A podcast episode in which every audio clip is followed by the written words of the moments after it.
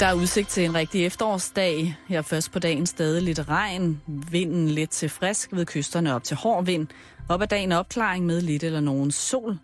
Og så bliver det en lun dag. Temperaturer mellem 13 og 18 grader.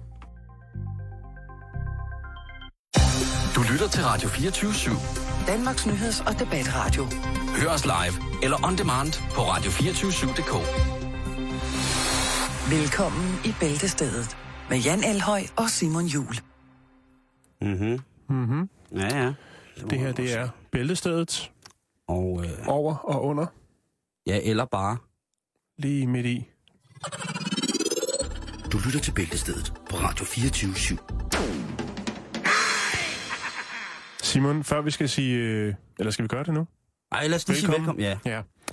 Vi har en gæst i studiet i dag, og jeg vil sige, det er en af de bedst klædte øh, gæster, vi har haft i lang, lang tid. Den. Simon. vil jeg sige.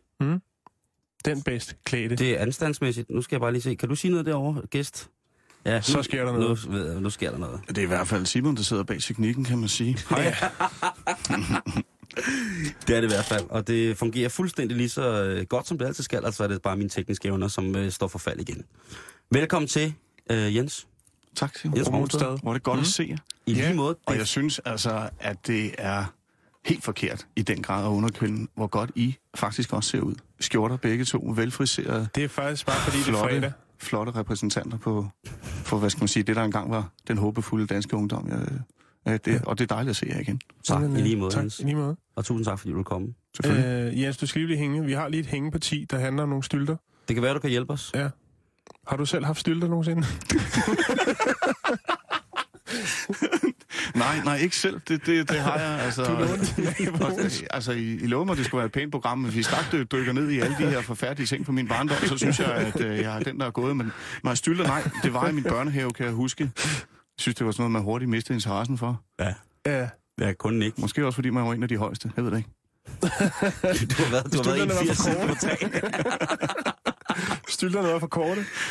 Hvad hedder det? Jamen, jeg, jeg har haft stylter. Jeg kan huske, vi havde stylter på et sommerhus. Mm. Nu sidder folk og tænker, hvorfor snakker vi om stylter? Og det gør vi, Blandt fordi... mig, Ja. Øh, ja, det er fordi, vi har et program, Jens. Øh, et programindslag, som hedder Hvad blev der af dem? Hvor vi koncentrerer os om, hvad blev der egentlig af dem? Og er det egentlig okay, at de er forsvundet, og, el- eller skal de tilbage igen? Der er jo, det er jo de mest åndssvage ting, der får, får deres renaissance, ikke? Det er jo klart, klart. Det handlede Øh, om rav i sidste uge. Sidste uge Der var handler nogen, om... der synes, der ikke var nok husmøder, der gik med rav i forhold til, hvordan det var i 70'erne og Den 80'erne. Marstrand i næste uge, og det var mange. Det tør jeg simpelthen ikke. Så jeg, vil hellere holde, holde rockertafel på fire forskellige sider, end jeg vil invitere Dan Marstrand i studiet. Hvad skete der med de rockere, der underviste i mindfulness? Hvor blev de af? De sidder og spiller. hvad hedder det? Øhm, øh, nej, og så det her, der kommer vi til at tale om, hvad fanden blev der stylter, fordi netop som du siger, i, i fritidshjemmet og sådan nogle ting, altså, og i børnehaven, der så man jo de her øh, sådan rundstokke, hvor der var sat et stykke trekantet træ på, ikke? Mhm. Øh, og så kunne man ellers øh, stave rundt og slå tænderne ud på hinanden med dem.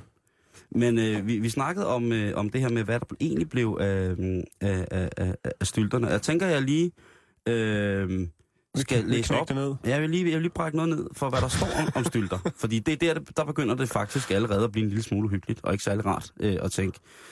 Der står, stylter er et gangredskab bestående af to høje stokke, hver med en eller to klodser i den nederste ende til fodfæste, mens den øverste ende fastholdes i armhulen eller med hænderne.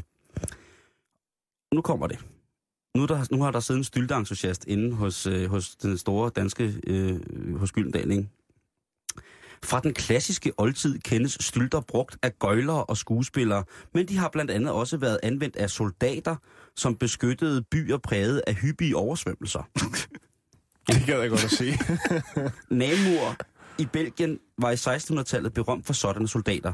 Siden middelalderen har, Styltesoldater. ja, Ja. siden middelalderen har stylterne været brugt som legetøj til børn samt ved ceremonier og optog. Ja, eller bare tvangsgøjl på et strøg, for eksempel. Mm. Hvor der kommer en eller anden hen på stylter og laver et eller andet rigtig, rigtig sjovt. Og bare følger efter en resten af dagen. Forestil dig det her i forsvaret. Der har alligevel været nogle år, ikke også? Stylter M62. Det var, altså, det er også, altså, fjenden har jo været forvirret, ikke? Er det en gøjlertrup, der kommer, eller er det rent faktisk soldater? Det er faktisk meget godt tænkt, og så har man overblikket. Altså alt efter, hvor høje en stylter er selvfølgelig. Ja, er det i virkeligheden billigere at udlevere altså, øh, gummistøvler også, hvis, hvis det var oversvømmelse, der var, jeg ved det ikke. Ja, yeah. Jo, det... tørre sko. Gå ved, om der er gummisluder, om der er stylter til salg på en blå avis. Det er sådan der, et- der Kan er jeg der love- rigtig mange. Nu skal du passe på, hvad du siger, du, for jeg kan godt lige fortælle dig her, hvad der er til salg på, på, en, på en blå avis. Og det er ikke småting, og det er... Dengang, der tror jeg, man kunne købe stylter i, i legetøjsbutikker og sådan mm-hmm. ting. Altså, øh, ellers så blev man så til at lave dem selv, altså nogle Ja, kæmpe børn store... må ikke lege, øh, bruge stylter mere, for de kan få splinter i fingrene. Ja, u- og det har man så gjort, øh, gjort op med, den her komplikation, ved at lave stylter, som man så spænder fast på sine fødder. Ligesom rulleskøjter, men i stedet for dødbringende hjul, så er der en lang spids pind nedenunder. Og det hedder, hold nu fast, det dyreste, fineste mærke, Rolls-Royce-mærket til børn, hedder Actoy. Og der skal vi altså af med et par stylter, som kan bruges for størrelserne øh, 30 op til 36, øh, 1650 kroner for et par stylter. Hold da op. Så vil jeg sgu hellere ned og købe noget rundstok i Silven, vil jeg sige. Det, der så er sjovt på den her legetøjside, der står der, at Actoy stylter, med, ad- med Actoy stylter på benene, bliver lejen for alvor spændende og lidt farlig. Så Ja, skal du så ned og købe legetøj til børnene, du. Øh, det kræver både balance, motorik og mod, og sanserne skærpes helt reflektorisk til gavn for både selvtillid og kropsbevidsthed. Så til din lille overvægtige goth-dreng, øh, hvad hedder det, der helst vil sidde foran computeren, anbefaler vi et par farlige stylter. Ja, når, Du har så lige sover, beskrevet mig af nu 1900. når han sidder og sover foran computeren, så bare lige hen og øh, spænde dem under fødderne på ham, så råber, brænd, det brænder! så kommer der styr på motorikken. Vælter rundt. vælter den mørke sorte dunderklump op i to meters højde, og så slår, alt, slår alle former for gardinstækker ned. Nå, men øh, det som der så er, øh, det er på den her, der er en anden side, som hedder unisal.dk. Det kunne være noget for dig, Jens. Det er noget med cykler. Øh, men det er så kun et det, Det sådan. Ja, det ved jeg godt. Men det, det er en side, en ren, altså pure. Det eneste, det handler om, det er ethjulet cykler og stylter. Åh, oh, det er sejt. Jeg er Ja. god til at køre på et hjulet cykel. Det skulle du da ikke sige det? radioen. Ja, ja. Seriøst? Det skal Ja. du da heller ikke beundre ham for i radioen, Jamen, Jens. det, det skal du slet ikke blande dig i, Jan. Det vil jeg gerne anerkende dig for. Jeg synes, det er sejt, det der Jo, med, tak. med, med ethjulet cykel der. Det er- det skaber også, jeg er jo meget visuelt tænkt, det skaber nogle helt fantastiske billeder inde i mit hoved. Jo, altså det Altså- var med sadel. nu, for, nu det? forestiller jeg mig bare jer to, ikke? Anerkende hinanden over en ethjulet cykel.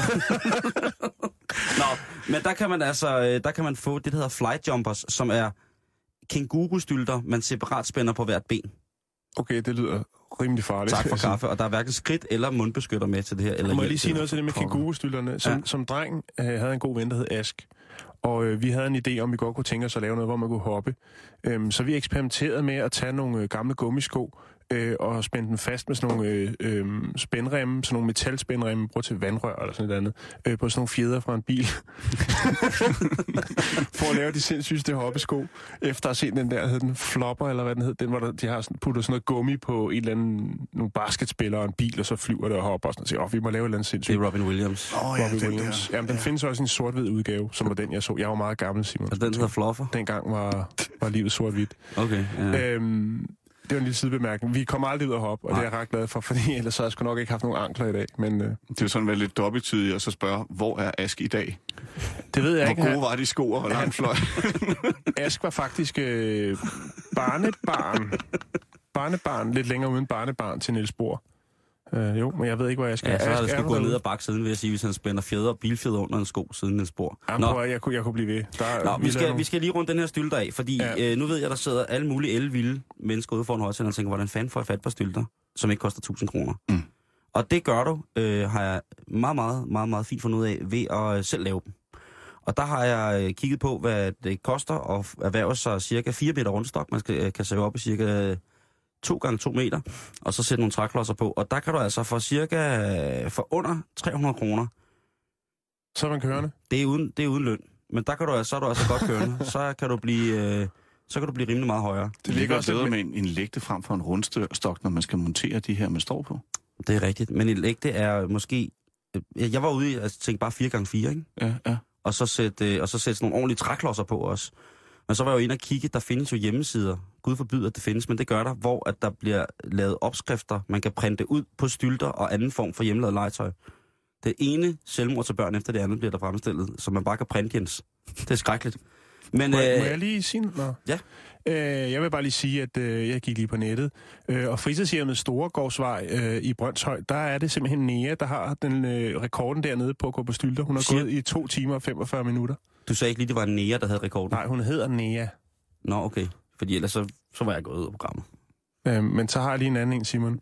Øh, den, 12, den 12. marts, ikke? 1891, der gik øh, Sylvian Demon fra, øh, fra Frankrig, altså han gik fra Paris til Moskva på stylter. Det tog 58 dage. Den er sgu god at have på CV'et, ikke?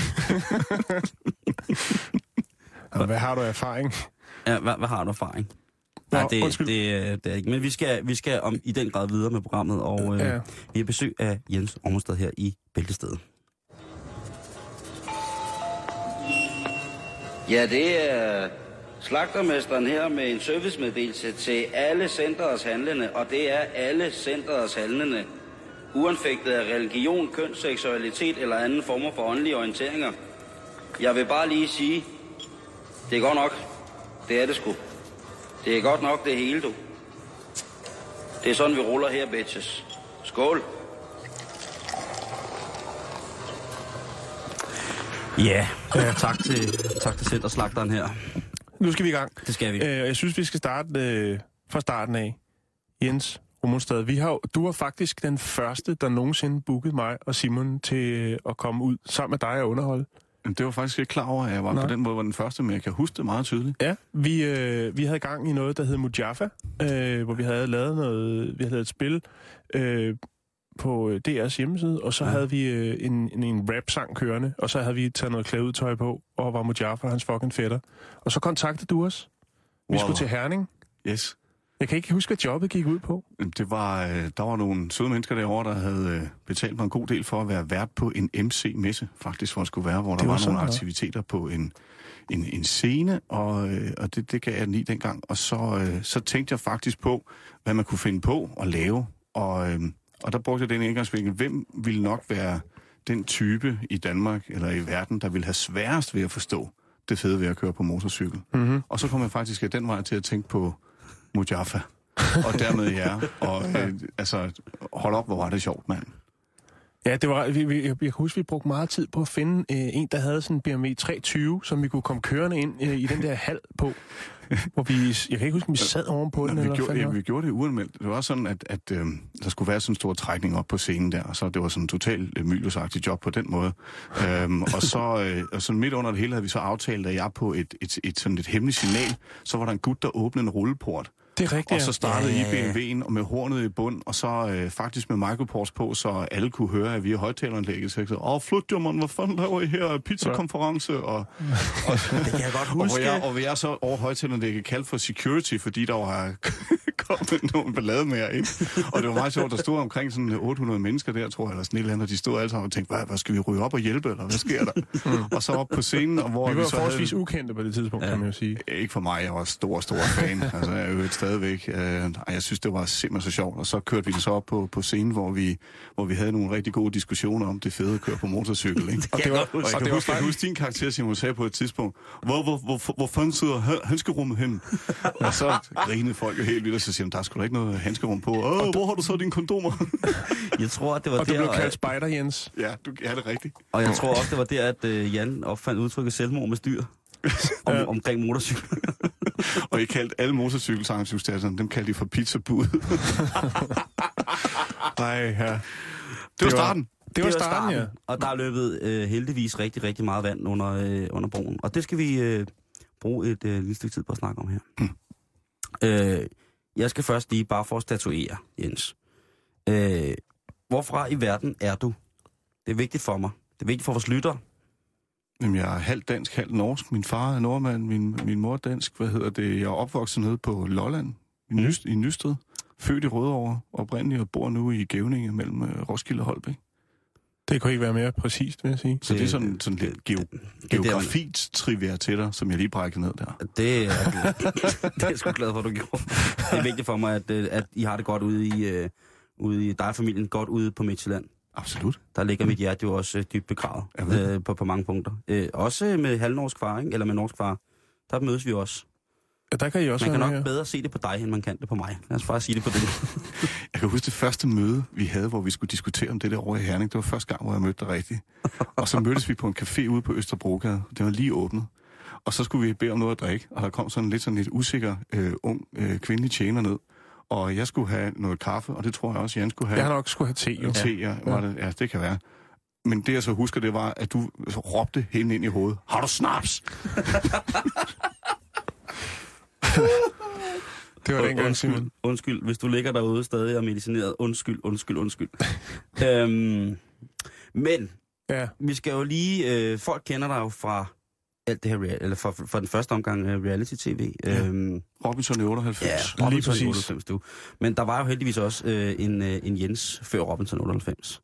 Hvad gik du og rode med, øh, før at øh, lige inden du kom med i, øh, i Robinson? Jamen, jeg havde haft en, øh, en, en periode, hvor jeg havde mine egne firmaer. Jeg havde et øh, her i København blandt andet, som jeg så solgte. Og øh, så stod jeg der, og vidste ikke rigtig lige, hvad, hvad jeg så skulle, skulle gøre. Så var der en kammerat, der, øh, der ringede til mig og spurgte, om jeg ikke kunne tænke mig at være folkeskolelærervikar, for, det, for at, og, øh, at dygtiggøre mig i sådan en formidling. Jeg ville rigtig gerne arbejde med teambuilding og organisationsudvikling osv., mm. men var ikke særlig trænet i at stille mig op foran mennesker på den måde. Så jeg startede i, i sådan nogle gode, beskyttede, synes jeg, omgivelser nede i Greve på Damagerskolen dernede i et halvt år, hvorefter jeg så rykkede over og blev handelsskolelærer. Og det var så handelsskolelærer, jeg var der, for yderligere, hvad skal man sige, synes jeg, at træne det her med formidling. Jeg synes, det var super fedt at være handelsskolelærer også. Og det var så der, jeg, det, jeg lavede, da, da jeg så den her ansøgning for deltager til den første danske Robinson-ekspedition. Der har jo været øh, mange ting, øh, ting før det. Øh, øh, du er blandt andet også øh, har været meget militæret. Det vidste jeg faktisk slet ikke. Ja, jeg, har- jeg var tilknyttet forsvaret i otte år, og havde udsendt en enkelt gang. Så Hvorhen? noget af det mest uh, Kirgisistan. Hvor, Under Enduring Freedom, det var i Kirgisistan, det var der, hvor vi havde alle øh, vores Fighting Falcons, øh, altså F-16-flyene, og sammen med de franske Mirage-fly og, og de amerikanske Hornets, og så var vi på en base dernede med, med 5.000 troops, og, og der stod vi så på bevogtningen og, af den her base her, antiterror, anti-intel og øh, patruljering rundt om, om basens areal. Sejt. var så, så, fantastisk. så du, er, du er flyvåbensmand? Ja, lige præcis. Eller var. Om, er, er man ikke stadig? Nej, altså jeg var tilknyttet den her reaktionsstyrke, men det er jeg ikke mere. Nej, Det okay. lå jeg dengang jeg blev gift med Karen, så skulle vi stoppe med det. Så, så nok, nok med det. Ja. Okay. Så nok med det. 98, så øh, melder du dig til det her. Øhm, men altså, nu har jeg jo lige brugt to minutter på at sætte mig ind i det, ikke? Øhm, Det tog ikke længere tid. Det vil jeg gerne anerkende dig for. Skal op med de anerkendelser der. Først var det en ethjulet cykel. ja. Hvad hedder det? Men, men, men Jens havde jo en plan, ikke? Jo. I 98. Kan du prøve at fortælle, hvad, hvad, det, hvad det gik ud på?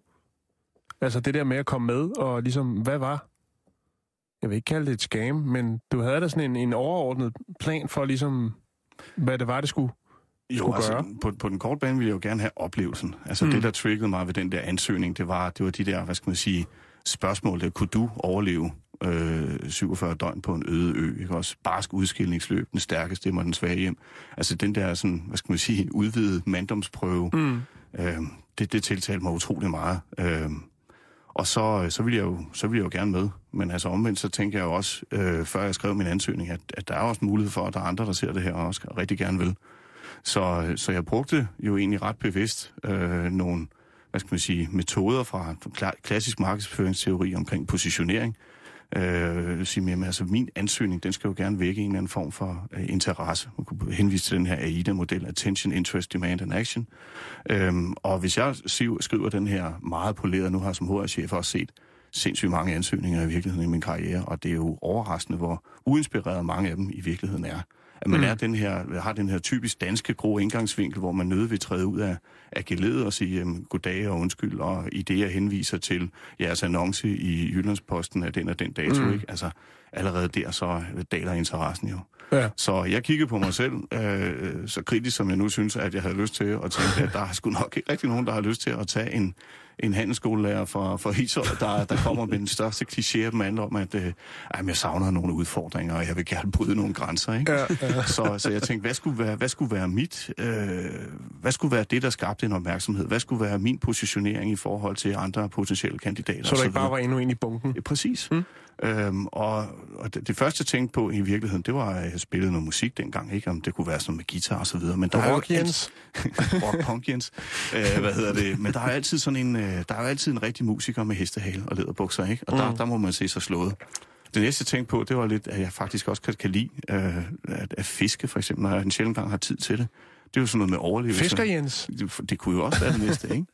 Men det, det tænker jeg heller ikke var det. Det var faktisk først i tredje forsøg, jeg kom til at tænke, du har sgu også den der gamle Harley til at stå. Mm. Og jeg kørte i et gammelt, altså sådan værkstedsfællesskab, stille og rolige gutter. Altså, øh, vi havde ikke rygmærker, vi, det tror vi ikke, vi havde ærmemærker.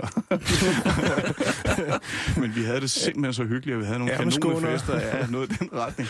Øhm, og så var det så, at jeg skrev en, en art trusselbrev, i stedet for en ansøgning, og så vedlagde et billede, hvor jeg simpelthen lignede død eller kris. Altså et længe inden, at Sidney Lees arbejdstøj og profilbeklædning var opfundet, så stod jeg i den der med læderbukser og et bæltespænde på størrelse med en dyb tallerken og bandana, og for at bagefter også kunne sige, at det her det var altså en joke, så havde jeg en 9 mm pistol af trap siddende i bæltet.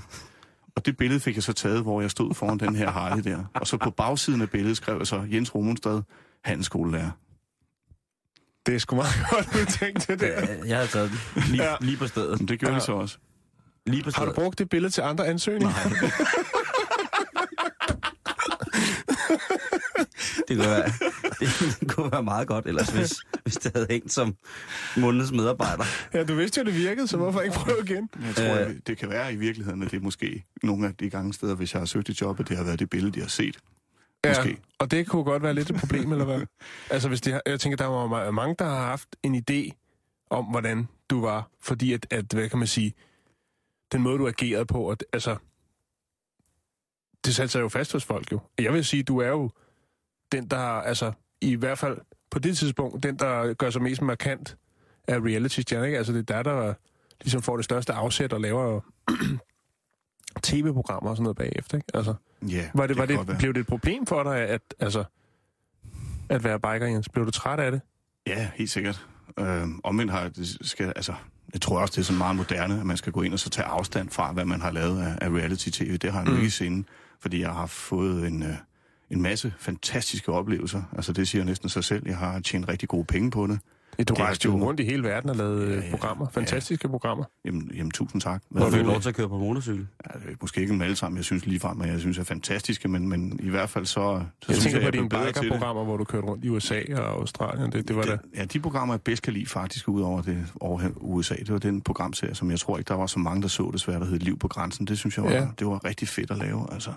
Ja, hvor du blandt andet var med hjemløse i USA. Ja, lige præcis. Ja. Levede på, på gaden der i Washington D.C. Altså, det var nogle kæmpe, kæmpe mm. oplevelser, som jeg, som jeg altid vil have med mig. Altså. Så, så det, det synes jeg er super, men, men omvendt så er det jo også klart, at når man så bliver profileret for noget, og man bliver eksponeret for noget, så, så er det jo så også, at der kommer en automatisk stigmatisering af, at det er sådan, man er. Ja, Ja. Og her Ja. tænker jeg jo netop også i forhold til jer to. Med jeg kan sagtens følge dig. Jamen, jeg kan sagtens følge dig. Du rammer mig har vi lige altså på mit noget at ømme snakke- punkt. Der har vi noget at snakke om. Ikke? Ja, det det, og man har det jo tit sådan, at øh, jeg kan jo til, i dag stadig godt blive spurgt om, hvor er øh, Kenneth. Mm. De råber alt, hvad de kan. Hej Kim, hvor er Kenneth? Mm. Og øh, Der er jo faktisk folk stadig, der tror, at jeg rent faktisk hedder Kenneth. de ved ikke, det kun er dit mellemnavn. Øh, og det er jo selvfølgelig, altså, det er jo det, det er det, der er lidt en balance, eller det er det, jeg synes, der er svært ved det, det det der med, at folk gør det jo egentlig for at anerkende dig for det, du har lavet, ikke? Jo. Men man kan også selv have fået nok af det, Ja. altså, og de gør det jo ikke af en ond mening, Nej. men, men man har selv sådan, altså, du har fået nok biker Jens, øh, Ja, men det, det, har, jeg Agtigt, 100, det har jeg 100 procent. Altså, det, man skal sige, men, men omvendt så... det er jo ikke noget, de gør for at genere dig, jo. det er jo Nej, fordi, de godt kan lide præcis. det, det, du har, du har lavet, og, altså, og det er jo det, der lidt er sådan en, altså, det der med, at man skal give udtryk for, at man egentlig, altså tak, men, men nej tak. Jeg har også et efternavn. nu, nu, med hensyn til din karakter, Kenneth der, ikke? Altså, øhm, min tidligere chef, Jesper Lien, der var koncerndirektør for hele Coop, Mm. hvad hedder det, en af de største erhvervsledere i hele Danmark overhovedet, ham og jeg, vi havde det sygeste grineflip. Faktisk ofte, jeg nu kunne forestille mig, at den scene med Sally og Anders Fransen ude på den der golfbane, hvor I bøvser helt vildt. Ja. altså, det, det er, der er bare nogle fantastiske ting, synes jeg så. Men, men altså, jeg synes, at man skal være, eller jeg er i hvert fald super glad for det, jeg har lavet. Mm. Og jeg tror, at i forhold til, hvad jeg laver nu, jamen så har det været lige så meget medvind på cykelstien, som det også har været en, en kamp op af, af en bakke under beskydning måske nogle gange, for ligesom så mm. at skifte sit brand fra et til et andet. Det kunne være, du lige skal over for lytterne skulle præcisere, hvad det rent faktisk er, du øh, foretager dig af, fordi det har jo ikke særlig meget med det, som Bakker Jens han foretog sig, kan man sige, at gøre. Nej, jeg er salgsdirektør i, i Fakta, Fakta Q. Fakta Q. Ja. Wow. Ja, Ah, men det er... Øh, det er godt gået.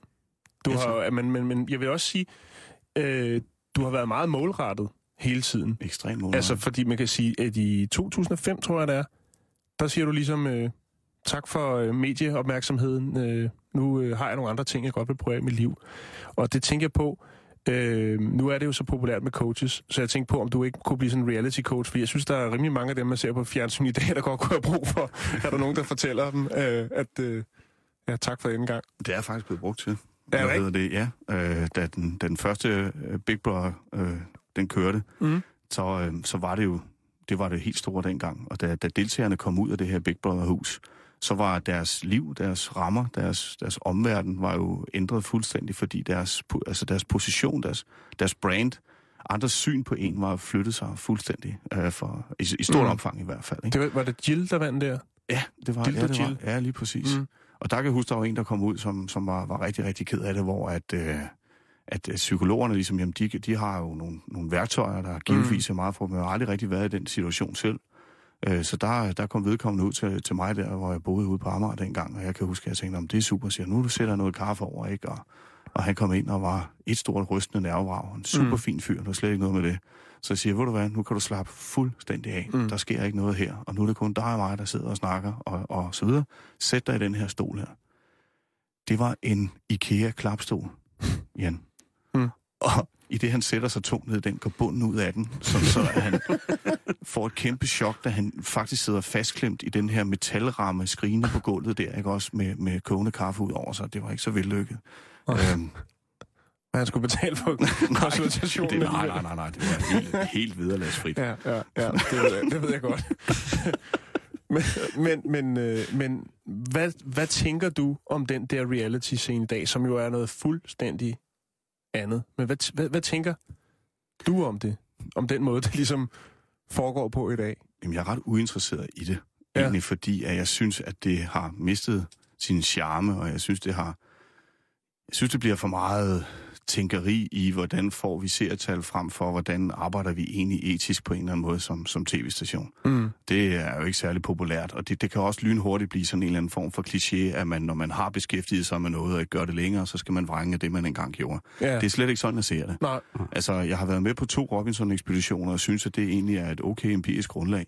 Uh, og så ligesom sige, at første gang, der var der et, et, et hensyn, synes jeg, der var, en, der var det okay, at man kunne have et, en episode, hvor at den endte med, at deltagerne sad og var gode venner rundt om et bål, Mm. øh, og der var noget happy feeling, hvor at det så bare få år øh, senere, altså der er det jo, der er der hele tiden kunstigt, øh, men planlagt lagt de her konflikter ind, så der aldrig nogensinde er en si- situation af Mm. konsensus, fordi at man jo så har se- selvfølgelig lavet de her share øh, og minute by minute ratings, hvor man siger, jamen Mm. der hvor konfliktniveauet det stiger, det er jo der, hvor vi fastholder seerne Mm. eller tiltrækker flere. Altså en af de observationer, jeg har gjort for eksempel i, øh, nu der har været Big Brother sidste år, tror jeg det var, og så sad jeg og tænkte på, hvordan det var. Øhm, Jan var en af de ni, der så det. Ja. Ej, men jeg skulle bare lige se, fordi det, der, jeg ved, at øh, budgettet der, det, der har været røde tal. Øh, det har været en stor satsning for den tv-station. Så jeg tænkte, hvorfor? Jeg synes ligesom, det havde været der. Mm. Agtigt, ikke? Øhm, det jeg vil frem til, nu skal jeg lige fange tråden igen, nu tabte jeg den. Jo, det var det der med, at øh, i de gamle Big Brother, dengang det var der, hvor der var sindssygt mange, der så det, Ja. der var der de der, sådan, øh, hvad skal man sige, naturlige konflikter. Men det virker lidt i det nye, som om, at øh, nej, nu bliver det sgu for kedeligt. Øh, så sender vi noget mere sprut ind, og så skal der nok komme nogle konflikter. Ja. Og det virker egentlig lidt, som om det er det, man gør i rigtig mange reality-programmer i dag. Øh, hvis det er, at øh, der ikke er smæk nok nede på Sunny Beach, jamen, så får de lige et fri barkort mere, så skal der sgu nok ske et eller andet. Ja. Agtigt, ikke? Men det er jo det, som Jens også påpeger, at, at Mm. det moralske og etiske kompas i forhold til, hvordan man eksekverer og sætter folk i stævne i et tv-program, det er jo det er jo forsvundet. Det mm. findes ikke mere. Der er, Ikke der, genre, der, hvert man kan sige, øh, nu, nu, har- nu har vi Big Brother som, som skoleeksempel her, øh, at øh, den kanal Big Brother blev sendt på, jamen der kan folk løbe nøgne rundt og knalde hinanden, ikke? men man må satan med ikke sige fuck før efter klokken det er 6, vel? Og så bliver, og, og, der, der, tænker jeg, der tænker jeg, hvor, der, uh, der kunne man måske godt justere lidt, det, fordi det bliver, det bliver lidt misvisende, synes jeg, ja. i, i forhold til, hvad det er. Men også, at Men det er, jo, det er jo nogle helt enkle broadcast, uh, broadcast-regler, så vidt jeg ved, fordi de sender fra England, Hvis og jeg skal- må hvis- man ikke uh, bande. Altså, hvis jeg skal lægge hovedet helt på blokken, og det, ja. det vil jeg jo sådan set gerne i forhold til det her, så synes jeg, det virker som om, at de mennesker, som producerer de her tv-serier, de trigger aller, allermest på folk, som til at starte med øh, har det dårligt med dem selv og er psykisk ustabile. Og det, ja, og det ved jeg godt, at det er måske lidt, lidt slemt at sige, men det er sådan den her, øh, fra det første Big Brother, der blev lavet, hvor der ligesom var en kæmpe, kæmpe stor, øh, sådan en manualagtig ting til, vi ligesom, hvad, hvad for nogle mennesker skal vi have med, hvad for nogle typer skal vi have med, før at, at det, det her kommer til at gå op i en højere enhed. Mm. Øhm, så er det blevet til, at jamen, de, de sider, hvor der står, hvordan man kan få folk til at, altså, hvad folks triggermekanismer er, det er ligesom kun de sider, der er tilbage. Mm. Mm. Der er ligesom ikke så mange andre sider tilbage, som ligesom behandler et eller andet form for, for større sp- spørgsmål, eller øh, behandler en form for større øh, sådan, sådan arbejder gruppeterapeutisk, både med positiv og negativ foretegn. Og det bliver en dyrkelse af konflikten og forarvelsen, Ja, tænker jeg. Fuldstændig. Ja, det er rigtigt. Mm. Mm. Og det er øh, og det er jo sjovt, ikke? Fordi at jeg ser det. Men i, idoldyrkelsen Nej, er, jo men det ikke, er er jo ikke blevet mindre, Godt, kan man det sige. jeg ser det fandme nogle gange. Ja. Altså, jeg ser, øh, jeg har fulgt med i Paradise Hotel nogle gange. Øh, simpelthen fordi, at jeg tænker, øh, Det, det, det, man ikke, det, det, man ikke får ud af radiometeret, det er, at vi synkron kigger på hinanden. Mig og Jan og kigger sådan, what? men det er fordi, I ikke vil indrømme det. Er, hvad? at du har set det? Eller hvad? Nej. Øh, men jeg har fulgt med i det, fordi jeg synes, at det er... øh, er Spændende eksperiment. nej, det, det kan jo også hurtigt blive den der lidt øh, pseudo-intellektuelle afstandstagen fra, at nej, vi kan jo aldrig finde ud af det. kan da også være fint at, at sidde og slappe af til sådan et... Jeg, jeg så Jeg her den, bare, den det, anden det er bare aften. underholdning, ikke? Det er dem der, der blev, der blev gift der ved første øh, blik der, ikke også? Mm. Det, det så jeg da sammen med, med Karen her den anden mm. aften der, ikke? Altså, og det synes jeg egentlig er faktisk også ret interessant, øh, mm. kan være, fordi at det... Øh, at, at der er nogle, nogle andre indgangsvinkler positioner, som ligesom beskriver, hvad der foregår i det program. Mm. Så det, det synes jeg faktisk er interessant. Mm. Øh, men men det, er jo, det er jo et paradoks, det her, at kalde det reality. Fordi det er det jo ikke. Nej, det er en det i den grad ikke. Konstrueret, er ja. du sindssyg. Det er ikke en reality. Der mm. står hele tiden uden for det billede, og det ved I jo, og det ved jeg, Mm. og det burde folk alle vide i virkeligheden. Så står der mm. en tilrettelægger og siger, hvad nu hvis? Ja. Mm. Hvad vil du normalt gøre? Hmm, jeg ser skuffet ud, fordi det lyder ikke spændende nok. Og så foreslår jeg så, hmm, kunne man forestille dig, at du gjorde sådan og sådan? Mm. Jamen, det er rigtigt. Der er mange mennesker, som måske efter det her program øh, har regnet den ud. Øh, men øh, jeg tænker, nu har jeg, nu, nu, når vi har siddet og når jeg og set det her, jeg har siddet, siddet i nogle forskellige råd omkring tv, radio og sådan nogle ting, og så hvad man skal med etik og sådan nogle ting, og så hvor jeg, at da, i forhold til reality, da der kom et program, der hed Kongerne af, af Rømø, eller Ja, sådan noget, ja, præcis. eller Marienløst, tror jeg det hed. Ja, der har været øh, tre sæsoner. også Ja. ja. Rømø. Mm. Ja. Der er ikke der Øh, sidste gang var det Svendborg. sjovt. Det har jeg set noget af. Ja. Der, øh, Men det er jo samme problemstilling der, Jens. Jeg så er også dybt været der, ikke? Han, han tog de bedste klip derfra. Ja, ikke? indtil han ikke måtte mere. Men jo, altså, det er jo problemstillingen. men eller der blev det- jeg faktisk glad. Øh, der blev, der blev jeg glad, både som, som producer og skuespiller og alt muligt, med blev jeg glad, fordi jeg tænker, nu har vi noget nulpunktet, nu kan det satan med kun gå fremad. Mm. Og det brugte jeg som argument, da jeg sagde til nogle af de, øh, de mennesker, som jeg sad i råd sammen med forskellige steder, jeg sagde, ved I hvad, tusind tak for nu. Fordi nu har jeg ikke mere at gøre, øh, jeg har, og jeg har simpelthen ikke kræfter til at bygge noget op igen. Øh, nu har vi diskuteret det her i så så mange år, og vi har været så så glade for det. Øh, og de, de diskussioner, fordi der er tydeligvis ikke sket noget, fordi at ofte så er det de kommercielle tv-stationer, som laver de mest utrære ting, øh, fordi det kan generere, det må du vide noget om, Jens, ikke? De kan jo, det kan generere noget salg, at man får nogle hurtige, man får nogle hurtige seere i nogle bestemte slots. Øh, og så tænker jeg, da jeg har set det program, de, de, jeg giver det altid fem afsnit, ikke? Mm. Set fem afsnit af det der øh, Kongerne af, af Marienløst, eller hvad det der tænker jeg, Gud bevar Danmark. Nu starter vi fra nul. Hvor er det dog rart. Mm. Det, altså, der tænker jeg, det, du ved, vi har trukket, blevet trukket rundt i manisen med korsand med hans øh, tykke mødre, eller hvad det hedder, og øh, jeg ved snart ikke hvad, øh, blinde, altså, jamen altså, hvad har vi? Og der tænker jeg, Men man skal heller ikke gøre det til mere end det er. Det er jo for fanden bare underholdning på en eller anden plan, eller hvad? øh, det der bliver set mest af, kan man sige. Mm. Det er jo måske det, der er mest skræmmende, eller hvad? Ja, det ved jeg ikke. Det, jeg, synes, øh, jeg synes, det er på nogle punkter godt at det er der, men man bliver bare nødt til at være med til at... Altså, så skal man finde ud af, hvad det skal bruges til et eller andet sted. Ja, altså jeg, jeg vil også, jeg skal sige, jeg vil holde mig, jeg har min smag. Altså, Ja. det, det som øh, Lige præcis. det hed engang Dan Tyrell, han sagde, det eneste vi kan, vi kan diskutere, det er smag. Og det må man jo give ham ret i. Og vi har jo Mm. alle vores forskellige forudsætninger for at se de for, øh, programmer, der er. Mm. Og jeg, jeg er også mere sådan indrettet, at, at hvis folk gerne vil se noget, jamen så må det også være godt på en eller anden måde. At man skal ikke, ikke, ikke have den der distance til det på den måde. Og, Nå, nå. men, men jeg har min holdning til det i hvert fald. Det er Mm. det, der, hvor jeg synes måske, at man bør være mere opmærksom, end, end man, man, hvad jeg tror, man er. Det er hensynet til de deltagere, som man logger ind i de her koncepter her. Mm. Mm. Det er lynhurtigt en identitetsmæssig glidebane, som kan låse deltagere fast i en eller anden form for, hvad skal man sige, tankespind omkring, hvem er jeg nu, efter jeg har været med i sådan et program her. Mm. Øhm, jeg tror, mange de melder sig i troen på, at man kan blive en eller anden form for øh, ombejlet stjerne, men, det- men det er jo i virkeligheden også en, en myte, kan man sige, at fordi man har været med i et reality show, øh, så bliver man landskendt, og man får den helt store tur, og, og så videre, og så videre, ikke? Jo. Øhm, altså, hvor, hvor mange af vi må, må, efterhånden på nationalplan nærme os mange hundrede reality-deltagere mm. i forskellige koncepter, når vi tager helt tilbage fra Robinson, 71 grader nord, Villa Medusa, og hvad de hed helt fra starten af mm. og til nu. Altså hundredvis. Hvor Og mange kan man huske, ikke? der har, der har vundet X-Factor? Ja, ikke? Og så, Og så hvad er det, hvor, hvor gavnligt er det, at vi husker dem for noget som helst, hvis det Mm. også er, at man har været ude i et eller andet, ikke? Altså, Jo. Det er sjovt at tænke på, ikke? Fordi nu sad jeg og tænkte på, øh, jeg sad og snakkede med, med min kæreste om, hvem man kunne huske af, øh, hvad hedder det, øh, robinson deltager Mm. øh, Og der måtte vi jo, øh, eller sådan en øh, stor reality-stjerne i Danmark, ikke? Øh, og øh, der var vi ude i næsten at kunne fuldende startopstillingen øh, opstillingen for Robinson, øh, den du var med på, 98, var det det? ja, ja, ja. Ja. Og så flød det bare ud i... Det kan jeg sgu ikke huske. Var det ham der med... Ja, navn? Nej. Det...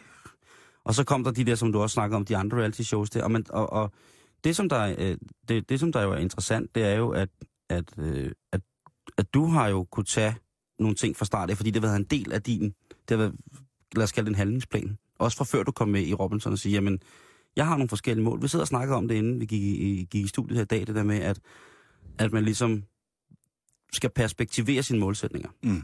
Øh, og det er noget, som du altid har gjort, eller hvad? Jeg, jeg har i hvert fald gjort det i de sidste 10 år, og synes, det har givet mig rigtig, rigtig meget, eller 10-15 år. Mm. Øhm, jeg er meget styret af, af mine målsætninger. Ja. Jeg synes godt, at man kan kalde mig temmelig egoistisk, fordi at jeg bruger på forhåbentlig en god måde, eller det er i hvert fald en god måde for mig, fordi jeg bruger rigtig meget tid på, når jeg har tiden til at, øh, at reflektere over, hvad det egentlig gerne jeg vil bruge mit liv til. Mm. Øh, når jeg kører i min bil, eller når jeg går en tur, eller, eller så, så kommer jeg lidt ind i for, ind for sådan en eller anden form for semi-meditativ til, insta- øh, hvad skal man sige, tilgang, hvor jeg tænker, hvad er, det, hvad er det, mit mål er med livet? Og, og det gør så, hvis jeg har det for fokus øh, rigtig ofte, jamen, så synes jeg også, at det, det rådgiver mig i dag om, hvad, hvad er det for nogle valg, jeg skal træffe i dag.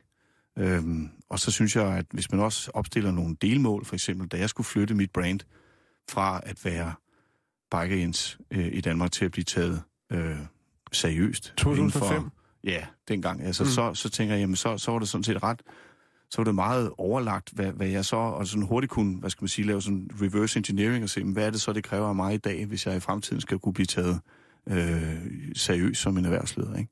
Mm. Og øh, Og det var nej tak til mere øh, tv. det, var, det var den første konsekvens, Mm. ikke? Altså, og så sige pænt nej tak, og så videre, og så gøre alt for ligesom at kunne vende tilbage til min faglighed. Altså, jeg begyndte at lave rigtig, rigtig meget som, som øh, instruktør. øh, Jeg arbejdede nede på Ledelsesakademiet og Business College Syd, hvor jeg havde en masse erhvervskunder, og vi lavede alle former for kompetenceudvikling. Mm. Og det blev en meget god historie med, at vi store danske erhvervsfirmaer, der sagde, jamen vi hører Jens Rosenstad faktisk øh, til at, at lave team development for den der nye afdeling der. Det var Mm. skide godt. Og, og det gav en masse netværk, kan man sige, på den måde. Øhm, jeg skrev en masse blogs omkring ledelse og sundhedsledelse blandt andet også, øh, som, som ligesom var- indtog nogle, hvad skal man sige, eller dyrke nogle netværk, egentlig før at jeg også indtog de positioner i erhvervslivet. Mm. Og så har min karriere jo sådan set bare kørt. Øhm, og det, jeg presser mig selv rigtig, rigtig meget. Jeg, det, det, jeg føler også nogle gange, at jeg måske skal presse mig selv endnu mere for, også i starten i hvert fald, at kunne overbevise mine arbejdsgiver om, at, øh, at det ikke er medvind, der har gjort, at jeg, jeg er, hvor jeg er. Mm. Så, så det, det synes jeg... Øh, det synes jeg har været pissehammerende spændende at arbejde med. Men det ved jeg også, at I selv gør. Mm. Det har vi snakket om tidligere. Det handler vel om, at man på et eller andet tidspunkt...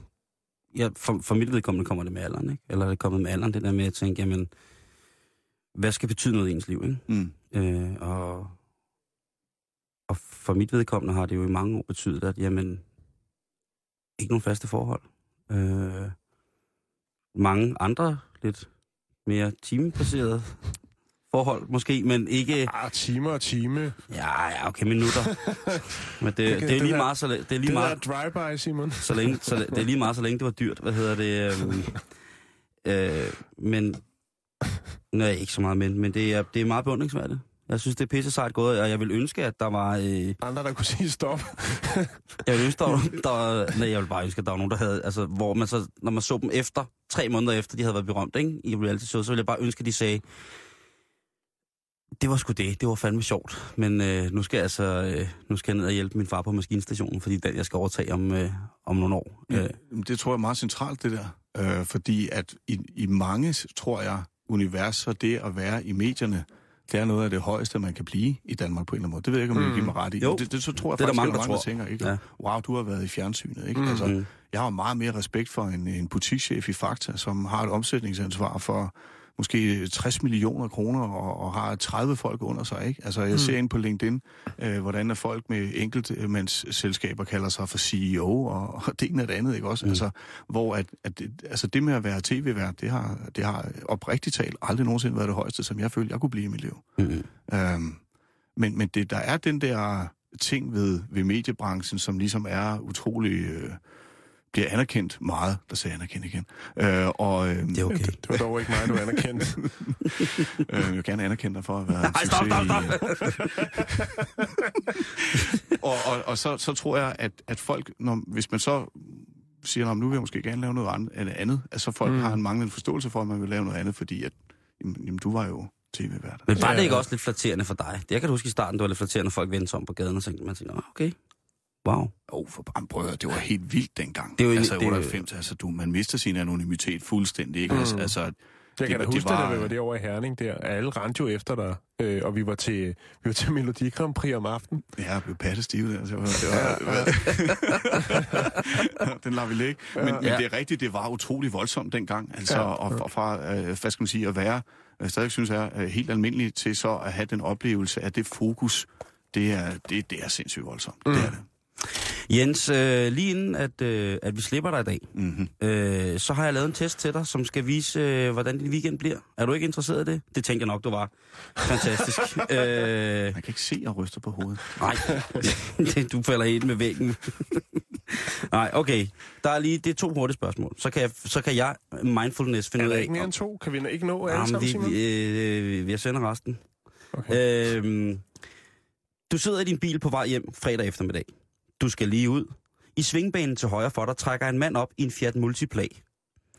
Det er en helt tynd mand, der sidder i et bare overkrop. Du kan ikke, vil ikke se mere. Han får øje på dig og lyser op. Han laver kyssemund til dig og gashåndtagsbevægelser med højre hånd, alt imens han smiler oprigtigt frækt til dig. Hvad gør du? A. Du lader som ingenting og tænker, slap lidt ind med cracken, gummitarsen. B.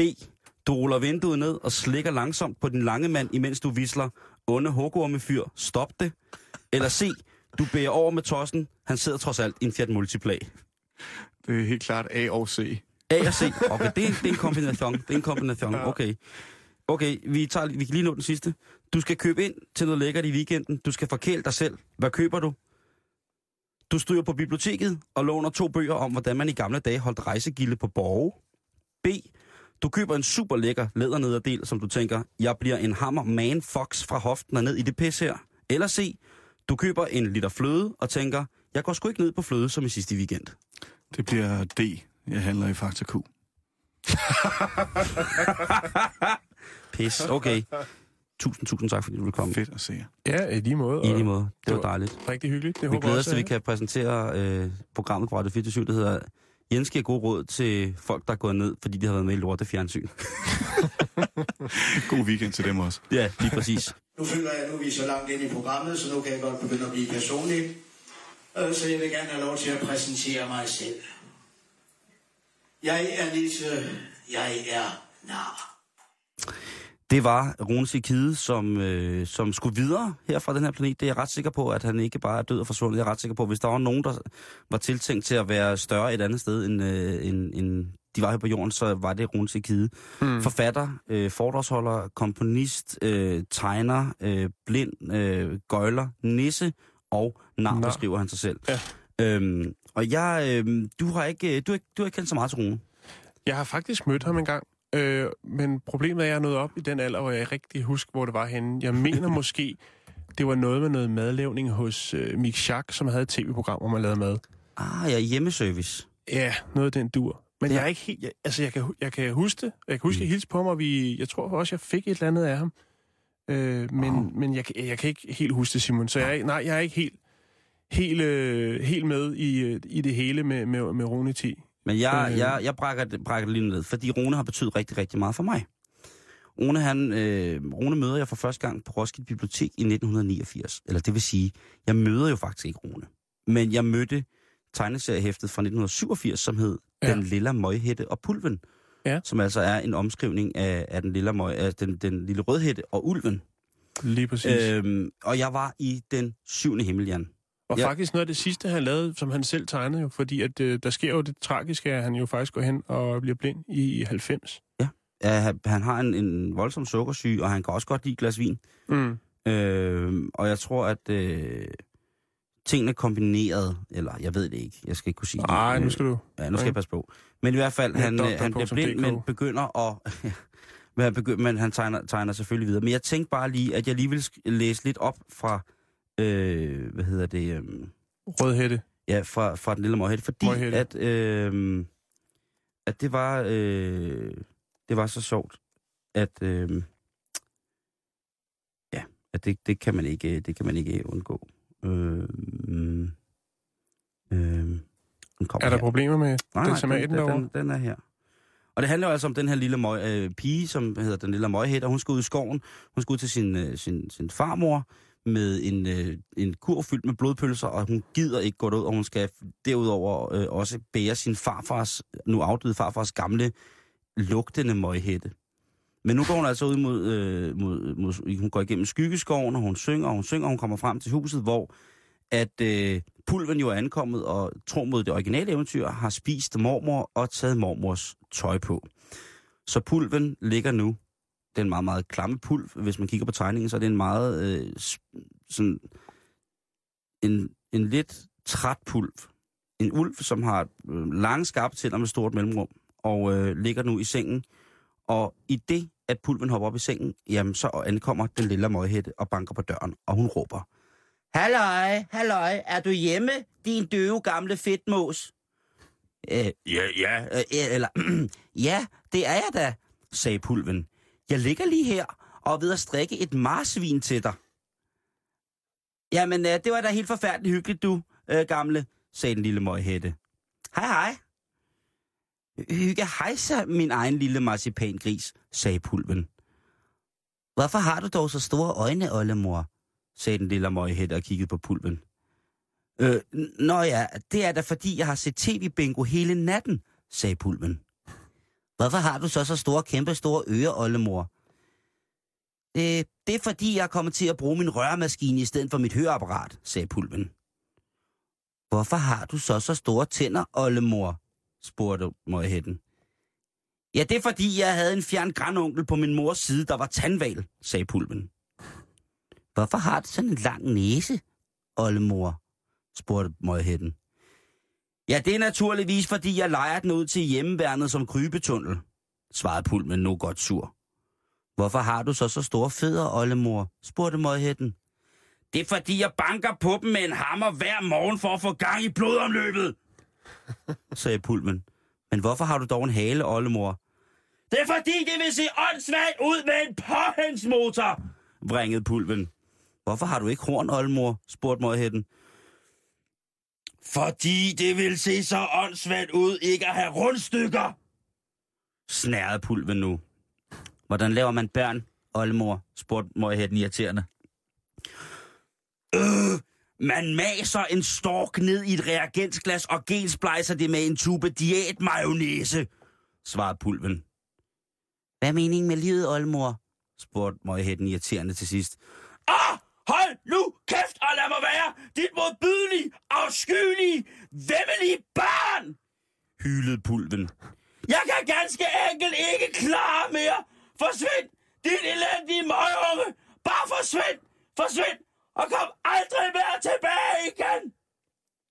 Nå, men så farvel din gamle nathue, sagde den lille møghætte, og så begav hun sig igen, hjem, igen hjem af, imens hun sang. Det var en af de ting, som øh, Rune T. Kide kunne, og som der også var repræsenteret i øh, Den Lille Møghætte. Og det var det, jeg virkelig, øh, virkelig faldt for, at det var omskrivninger af ting, som man i virkeligheden godt kendte. Praktisk talt, hvis man skal sige det i sådan, i, i sådan moderne tegnesprog, så, så tegnede han jo ikke særlig godt. Altså han tegnede jo... Tegnede Men øh, en, en originalstreg. er fuldstændig Det, som, man er det, som jeg synes var så vildt jo, at da han så mistede synet der, desværre i 1990, øhm, så giver han ikke op øh, med at lave tegneserier, men får en øh, herre, der hedder Jørgen Mogensen, til at lægge pind til.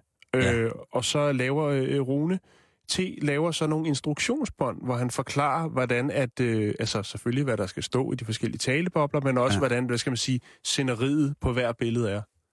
Det, det må have været ret sejt, lige at få sådan et kassettebånd øh, med dagens arbejde ind ad døren, og så...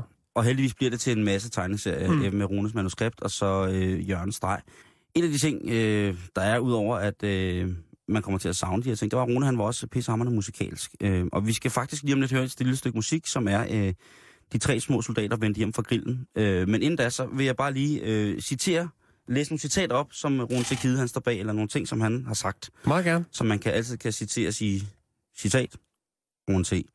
Øh, øllet blev opfundet ved et uheld. Uheldet bestod i, at det ikke blev opfundet noget før. Den er god. Og så kommer der en. Kommer tid, kommer råd. Rådet er, at man skulle have handlet i tide. Den tåbe, der påstår, at den hurtigste vej mellem to punkter er den lige linje, har aldrig set den lige linje i beruset tilstand. Det Oh. er også rigtigt. Og så er der en, der hedder, det eneste, jeg har imod kvinder er, at de altid taler, når jeg vil udveksle standpunkter med dem.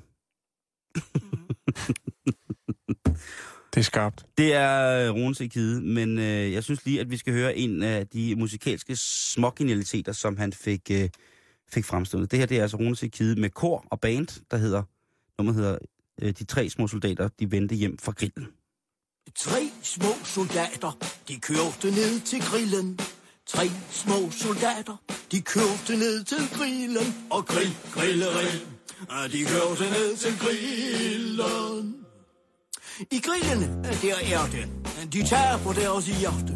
I grillen, der er det, de taber deres hjerte. Og grill, grillerin, de taber deres hjerte til en sød servitrice, de kalder Grillelise. En sød servitrice, de kalder Grillelise. Og grill, grillerin, de kalder Grillelise. Med læber så røde som pølseskin og ketchup. Læber så røde som pølseskin og ketchup. Og grill, grillerill, som pølseskin og ketchup. Og hendes frisyrer var dyppet i frityre. Hendes frisyrer var dyppet i frityre. Og grill, grillerill var dyppet i fri. Og så sagde de tre små soldater. Mm. Og griller ligesom. Hvad skal vi have og spise? Mm, griller ligesom. Og hvad skal vi have og spise? Og grill, grillerill. Og så svarede Grillelise. Fiskefilet og flæskefrikadeller. Fiskefilet og flæskefrikadeller. Grill, grill, grill og flæskefrikadeller. Med op på tøjet, ret med remoulade. op på tøjet, ret remoulade. Grill, grill, og ret remoulade. De De tre små soldater, de spiste og de spiste. De tre små soldater, de spiste og de spiste. Og grill, grilleri. De spiste og de spiste. Da der ikke var mere at spise, så åd de grillelise. Da der ikke var mere at spise, så åd de grillelise. Og grill, grilleri. Så åd de grillelise. Tre små soldater, de vendte hjem fra grillen. Tre små soldater, de vendte hjem fra grillen. Og grill, grilleri, de vendte hjem fra grillen. Sick! Rune til Kide her med... Fantastisk. Ja, det er kraftedme sjovt, og det er sådan, vi skal hilse til. Kære Rune, tak for alt, og øh, husk, at øh, der, hvor du er nu, der, øh, der har de også brug for dig. Og nu er der nyheder. Du lytter til Radio 24 /7. Om lidt er der nyheder.